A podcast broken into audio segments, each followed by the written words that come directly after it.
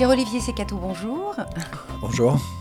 Vous dirigez la société Corama Alicieux, spécialiste de la solution audio, lumière et vidéo globale. Autrement dit, c'est vous qui sonorisez, mettez en lumière et apportez des solutions vidéo à vos clients. Est-ce Mhm. que je, je donne une bonne définition de votre métier? Oui, c'est ça.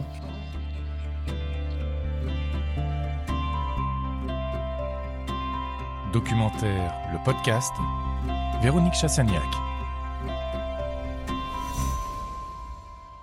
Et qui sont-ils alors, ces, clients avec lesquels vous travaillez? Eh bien, tout- toutes les personnes, toutes les entreprises ou les, les collectivités qui ont besoin euh, de sonoriser peu ou beaucoup de personnes euh, pour des événements ponctuels ou pour des installations euh, définitives. Voilà, donc on va faire l'étude sur le site et ensuite on va proposer une solution. Comment, comment vous procédez pour, euh, pour mettre en place une installation? Vous avez un, un diagnostic euh, de départ euh, vous, vous, Mm. vous mesurez la taille de la pièce? Enfin, je, je- Comment ça se Eh passe? il y, a- il y a plusieurs choses à prendre en compte, effectivement. Il y a le lieu, euh, il y a le client, ce qu'il veut faire, la clientèle ou les personnes à qui il veut s'adresser, euh, son budget, essayer de le définir ensemble. Voilà. Après, il y a aussi des fois des temps d'installation.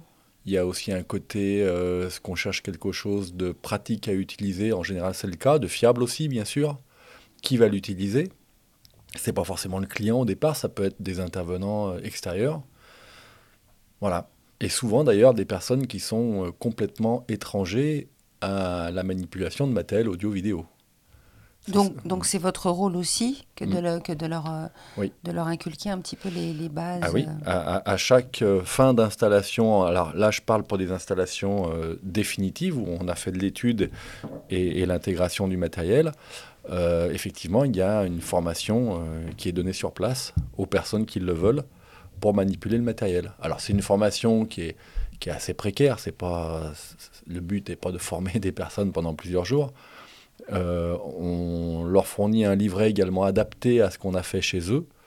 Puis bien sûr, après, on est accessible euh, s'il y a des questions, des réglages à faire. euh, Voilà, on peut revenir sur place, comme ça a été le cas pour différentes mairies, par rapport au Covid, où ils se sont pas servis du matériel dans des salles de théâtre, par exemple, et ils avaient besoin d'une remise à niveau pendant quelques heures pour leur remettre le pied à l'étrier, parce qu'ils avaient un peu oublié comment marchait le matériel. Ça, c'est arrivé quelques fois, oui. La surface du lieu, elle est importante? Oui, bah, y a, il y a- euh, oui, mais c'est aussi important euh, de savoir ce qu'on va faire dedans et de savoir qui va le manipuler. Par exemple, euh, une église n'est pas traitée de la même manière qu'une grande surface ou, qu'un stade ou un gymnase. Euh, je parle même pas d'un lieu de loisirs, d'un théâtre, d'un cinéma, euh, voilà, ou un lieu festif. Ch- chaque lieu est différent. Ça peut être un lieu de formation également pour des entreprises, ça peut être des écoles. Euh, voilà, c'est très très varié, c'est ce qui est intéressant. Là, j'ai été contacté par un karting. Bon, ben voilà, c'est un autre problème. Il y a du bruit, donc faut le prendre en compte. Qu'est-ce qu'il veut faire? Est-ce qu'il est dehors? Est-ce qu'il est dedans? Voilà. Euh, Ça, recou- Mm. ça recoupe en fait la question suivante, c'était est-ce que euh, certains lieux sont plus faciles que d'autres à sonoriser, à éclairer Et en fait, à, à- à- à quoi ça tient en fait? Ben, c'est sûr qu'un lieu qui a beaucoup de réverbération naturelle, alors ça peut être le cas d'une église, ça peut être le cas euh, d'un lieu de sport également, gymnase, où euh, quand on claque dans les mains, ben, on, on entend que ça dure longtemps, en fait, le claquement. bon, ben, évidemment que ça sera un peu plus difficile ce lieu-là qu'un lieu qui est plus mat, qui sera plus facile à sonoriser. Maintenant, euh, c'est vrai que si on me demande de sonoriser une patinoire, ce qui est également le cas, euh, on sait que ça va être compliqué. Donc il va, il va falloir que le client accepte de mettre un certain budget pour avoir quelque chose de correct. Oui, parce que là, vous parlez d'une patinoire, c'est- c'est comme un karting en fait. C'est donc des lieux vivants, habités, bruyants. Ah oui. Et, Et, puis euh, surtout, il n'y a aucune matière qui absorbe le son. Donc euh, la moindre diffusion audio un peu forte va réverbérer sur la glace, sur les murs, etc. Et ça va être compliqué. Donc euh, il, faut le traiter en amont, ça. Déjà au départ, donner des outils pour pouvoir limiter justement cet effet négatif de réverbération. Alors c'est marrant, vous employez des mots euh, euh, étonnants comme mat, parce que, parce que euh, mat qualifie un son. Qu'est-ce que Bah, c'est un son mat en fait? Un son mat, c'est un son qui ne réverbère pas, qui est assez, euh, assez un petit peu étouffé. C'est un son qu'on obtient avec des matières souples comme des gros rideaux, des pendrillons, des, des tissus un petit peu épais, des moquettes, où on a, ça, ça, ça absorbe le son et ça génère un son un peu mat. Un son brillant, au contraire, est un son où il y a beaucoup de baies vitrées, euh, des surfaces très dures, bah, comme de la glace par exemple, ou une piscine. Vous entendez bien une piscine, s'il y a des gamins qui crient, c'est l'horreur, quoi. Ça, fait mal à la tête assez vite. Voilà. Donc, donc son mat, son brillant, Ouais. comme de la peinture en fait. Oui, ouais, ouais, tout à fait. C'est une euh, matière. Oui, oui, oui, le, le mat est plus facile à, à traiter, c'est sûr. Euh, le brillant euh, génère plein de problèmes euh, qu'on essaye de, contourner. Il y a des techniques pour ça. Voilà, c'est ce qu'on essaie d'amener.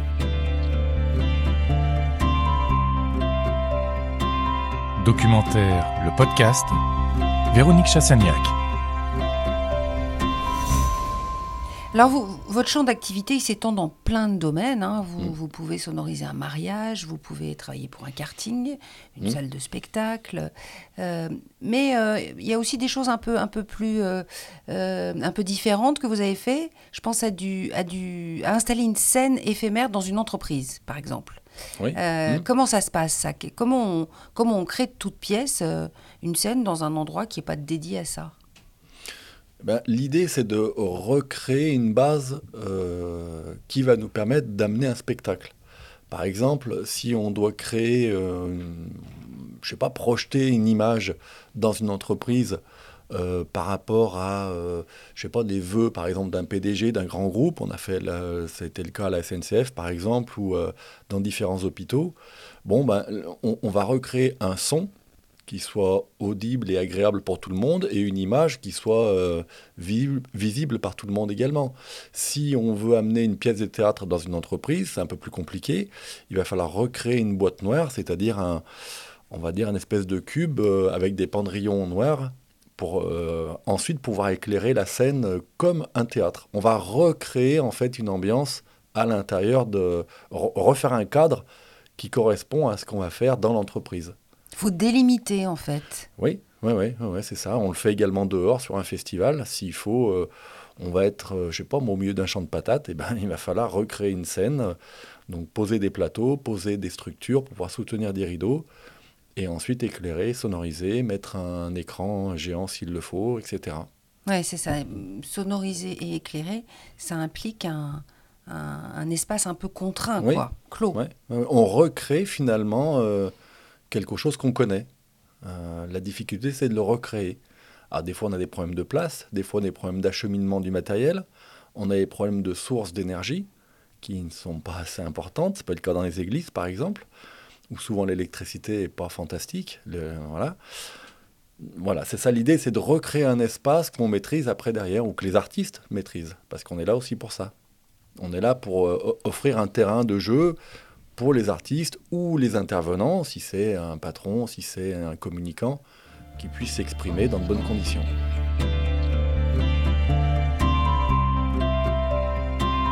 Documentaire, le podcast. Véronique Chassagnac. Alors, je rappelle que vous êtes euh, Pierre-Olivier Secato, dirigeant de la société euh, Corama à Lisieux, spécialiste de- du son, de, de la lumière et, et de la vidéo. Est-ce que c'est agréable euh, de travailler dans le monde de la fête? Alors, c'est pas que le monde de la fête. Ce qu'on fait, nous, euh, c'est vrai qu'il y a une partie festive, mais, mais quand on fait un lieu de culte, quand on fait un lieu de formation, une école, une grande surface, on n'est pas dans le monde de la fête. Maintenant, ce qu'on vend, ce qu'on installe, les solutions qu'on propose, ça, reste quelque chose d'agréable. Euh, D'abord parce que chaque euh, client et chaque demande est différente l'une de l'autre.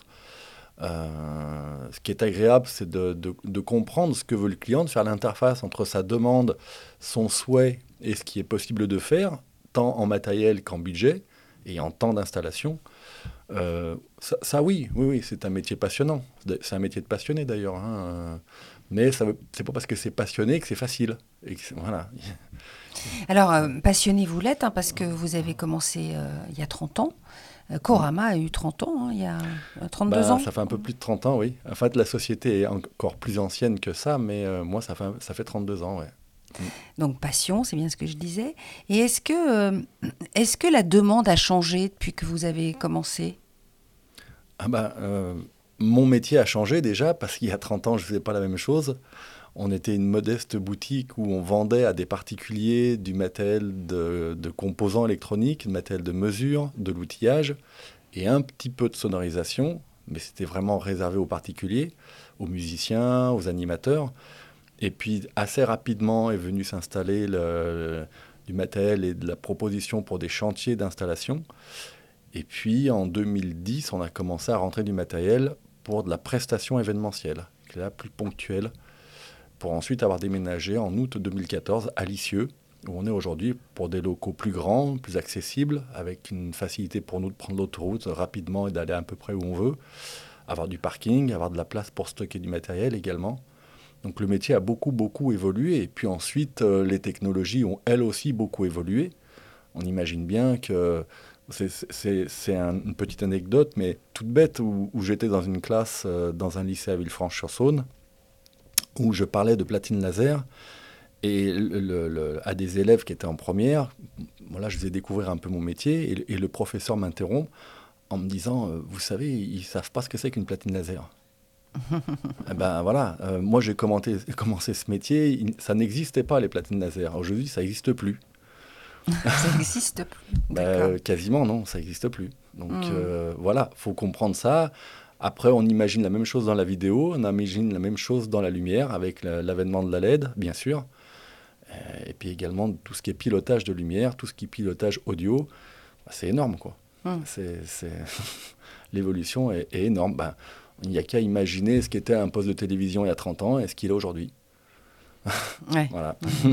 Faut se, faut se, j'imagine, se mettre tout le temps, euh, évoluer avec, euh, avec tout ça. Ça veut dire quoi? Ça veut dire se former, ça veut dire apprendre sur le tas, ça veut dire euh, apprendre des gens avec qui on travaille aussi, peut-être? C'est alors c'est une évolution qu'on qu'on a évidemment. On s'en rend même pas compte à la limite, mais effectivement, les, les différents fabricants sortent des nouveaux produits, nous forment sur ces produits où on demande à être formé dessus. Ça nécessite des fois des stages, euh, bien sûr, chez les fabricants. Euh, c'est aussi nous qui allons installer des nouveaux appareils et euh, avant de les installer, on va comprendre comment ça marche. Mais c'est très souvent le cas, très souvent. Des nouvelles manipulations, des nouvelles. Aujourd'hui, de plus en plus de choses sont numérisées et demandent à être adaptées à un lieu ou à une demande d'un client. Donc, on- on- de toute façon, on est appelé en fait à manipuler le matériel à chaque fois dans des configurations un petit peu différentes que la fois d'avant. Mais c'est ce qui est plaisant aussi. Bien sûr.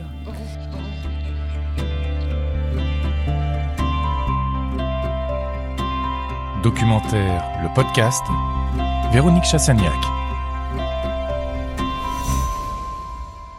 Alors nous, nous, on évolue dans le, dans le domaine de l'audiovisuel. Autrement dit, on travaille avec des, des réalisateurs euh, de documentaires. Mhm. Euh, que- quelle relation vous entretenez, vous, avec ce secteur d'activité? Est-ce que, est que d'abord, par exemple, il vous arrive de, de, de sonoriser ou d'éclairer un tournage, par exemple? Ça m'est arrivé un petit peu euh, sur Lyon, où on a eu des demandes pour euh, sonoriser ou amener de la scène ou de la structure euh, aluminium pour pouvoir faire de l'éclairage sur des tournages cinéma ou sur du théâtre. Oui. D'accord. Euh, après, c'est vrai que dans votre cas, des réalisateurs, j'imagine qu'ils sont, il faut qu'ils soient autonomes.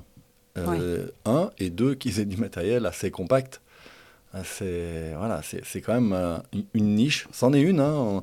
Notre métier, l'audiovisuel, en règle générale, est constitué de beaucoup, beaucoup de niches comme ça. hein. Alors, on- notre secteur d'activité, c'est aussi le voyage, l'ailleurs. Mhm. Euh, je voulais savoir comment vous vous évadiez, vous, Pierre-Olivier Euh, c'est difficile comme question. Euh, D'abord, enfin, j'ai- j'aime profondément mon travail et, et ce que je fais. Et alors, je vais aller à l'inverse. J'ai pas besoin de m'évader de mon travail puisque je l'aime et que j'aime ce que je fais et là où je le fais et les gens avec qui je travaille. Donc, euh, je n'ai pas forcément cette nécessité d'aller euh, très très loin pour me faire plaisir sur d'autres projets, puisque les projets viennent aussi un peu naturellement. et en fait, un voyage, c'est aussi un projet. Donc, quelque part, pour nous, le voyage, c'est aussi d'adapter à chaque fois un nouveau projet à la demande d'un client, essayer de la comprendre et de la mettre, mettre en place. Euh, c'est d'une façon, de, façon de voyager, entre guillemets, hein, mais c'est un peu ça quand même.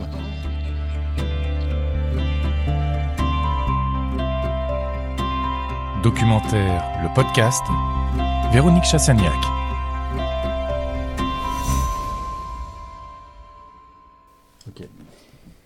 Je suis toujours en, compagnie de, de Pierre-Olivier Secato, directeur euh, de la société Corama à Lisieux. Et Pierre-Olivier, je voulais savoir euh, quelle relation vous aviez au voyage. Est-ce que vous êtes un, grand voyageur? Alors, pas au niveau euh, géographique, bien bon, j'ai visité quelques pays, mais je ne me considère pas comme un grand voyageur. Euh, maintenant, effectivement, il y a des régions du monde que j'aime un peu plus que d'autres, voire particulièrement, même si je n'ai pas l'occasion d'y aller beaucoup. voilà, maintenant je le suis dans le voyage à travers la réponse que, que j'avais fait tout à l'heure, à travers les, projets qu'on a avec les clients euh, sur ce qu'ils veulent. Ce que j'aime aussi dans le voyage, en tout cas, euh, ce qui pourrait m'intéresser dans des voyages, c'est plus découvrir euh, l'intérieur d'une région à travers les personnes qui y vivent, avoir une immersion totale. Ça, c'est plus difficile à faire, surtout quand on a un travail assez prenant comme le mien. Bon, voilà, c'est un vrai métier, en tout cas. Alors, vous avez une map monde devant vous. Mm. Euh, je voudrais que vous, me, vous la regardiez, vous, peut-être vous me la décriviez, et puis surtout vous, que vous me disiez quel endroit, comme ça, vous fascine, euh, que vous aimeriez visiter, ou que euh, vous connaissez particulièrement pour avoir lu des choses. Enfin bref, parlez-moi d'un endroit du monde qu'on trouve sur, ce, sur cet objet qui est une map monde. Euh, il y, a une région particulière que j'aime parce que euh, j'ai toujours considéré que c'était l'origine de l'homme, c'est l'Afrique en règle générale, l'Afrique noire, plus exactement. Euh, j'aimerais y retourner. J'y suis allé étant jeune, puisque j'avais 20 ans, au Sénégal, à Dakar exactement. Et c'est vrai que c'est des régions que j'aime bien. Il y a des choses qui m'attirent, plus que dans d'autres régions du monde. Euh, Qu'est-ce qui vous attire? je trouve qu'il y a un côté, je ne sais pas, au niveau des, personnes qui y vivent, euh, au niveau... Euh, c'est difficile à expliquer. au niveau de leur culture, peut-être au niveau de la musique aussi, bien sûr. Voilà, il y a une ambiance, des odeurs aussi que j'aime, des couleurs. Euh, qu'on ne retrouve pas ailleurs. Voilà, c'est un ensemble de choses euh, voilà, qui n'existent pas dans d'autres régions et que j'aime bien. Quand vous voyagez, euh, Pierre-Olivier, vous êtes plutôt sac au dos ou, voyage organisé? Ben, organisé, j'en ai pas fait beaucoup, hein. honnêtement. Mais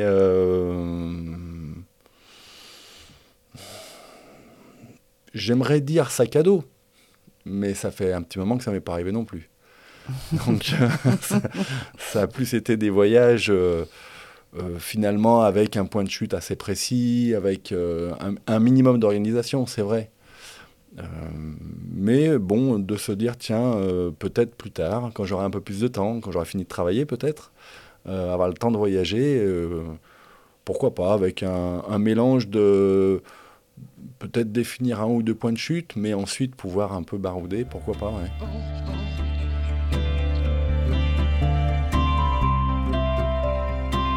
Documentaire, le podcast, Véronique Chassagnac. Alors, euh, on arrive au terme de cette émission. Je voudrais savoir euh, quels sont vos projets, sur, quoi vous, travaillez en ce moment? Oh, bah les, projets, euh, j'irais, ils sont à la fois au quotidien de faire vivre Korama euh, et de continuer à avancer comme on avance. C'est à la fois du quotidien, à la fois de voir un peu plus long terme. On développe différentes marques, on développe différentes techniques.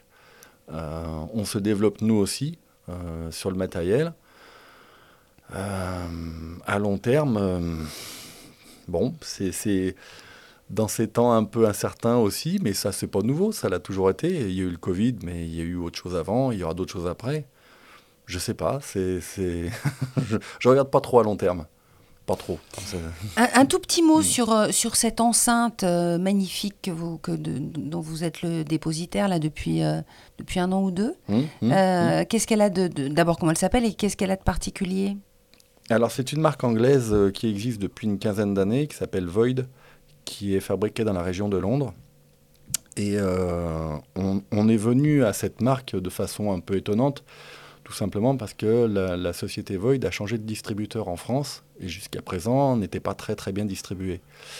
Et il se trouve que ce nouveau distributeur est, une entreprise avec qui je travaille moi depuis pas mal d'années, avec qui on travaille très très bien en pleine confiance. Et euh, on, a eu envie de découvrir un peu plus cette marque-là euh, à travers leurs enceintes qui avaient une, une, allure un peu particulière, une qualité de son vraiment très haut de gamme. Euh, et qui avait, je trouve, l'intérêt de pouvoir à la fois euh, être installé ou proposer à des gens pour de la musique festive, mais également euh, pour tout un tas d'activités professionnelles, de présentation, de défilés. vraiment, je trouve que ça pouvait s'intégrer à plein de plein d'utilisations différentes et d'utilisateurs différents. Et donc, on a commencé depuis à peu près deux ans euh, environ à en installer pas mal. Et euh, on, installe cette marque euh, aussi bien là aussi dans les lieux festifs, mais aussi pour les administrations, parce qu'il y a une vraie qualité de son. Et ils ont différentes gammes de, matériel qui sont aussi bien assez traditionnelles qu'un peu plus décoratives. ça participe réellement à un décor dans un défilé ou dans une convention. Parce qu'elles sont particulièrement euh, esthétiques. Oui, oui, oui, tout à fait. Et puis il y a une vraie qualité de son derrière. Euh, la qualité, elle existait déjà dans d'autres marques, il n'y a pas de problème. Mais par rapport à JBL avec qui on travaille aussi, bah, ils offrent un esthétique qui est euh, complètement démarqué, qui peut plaire ou pas plaire d'ailleurs. Donc c'est des enceintes que vous, soit que vous louez, oui, tout à fait, soit que vous vendez. Oui, on a un parc de location qui, qui augmente régulièrement. Et puis en installation, on, commence à faire des belles réalisations avec. Ouais, Pierre-Olivier Secato, je vous remercie beaucoup. Je, rappelle que vous êtes euh, directeur de la société Corama à Lisieux, dans le Rhône, et vous êtes spécialiste de la solution audio, lumière et vidéo globale. Bonne journée. Merci. Merci, vous aussi. Au revoir. Au revoir.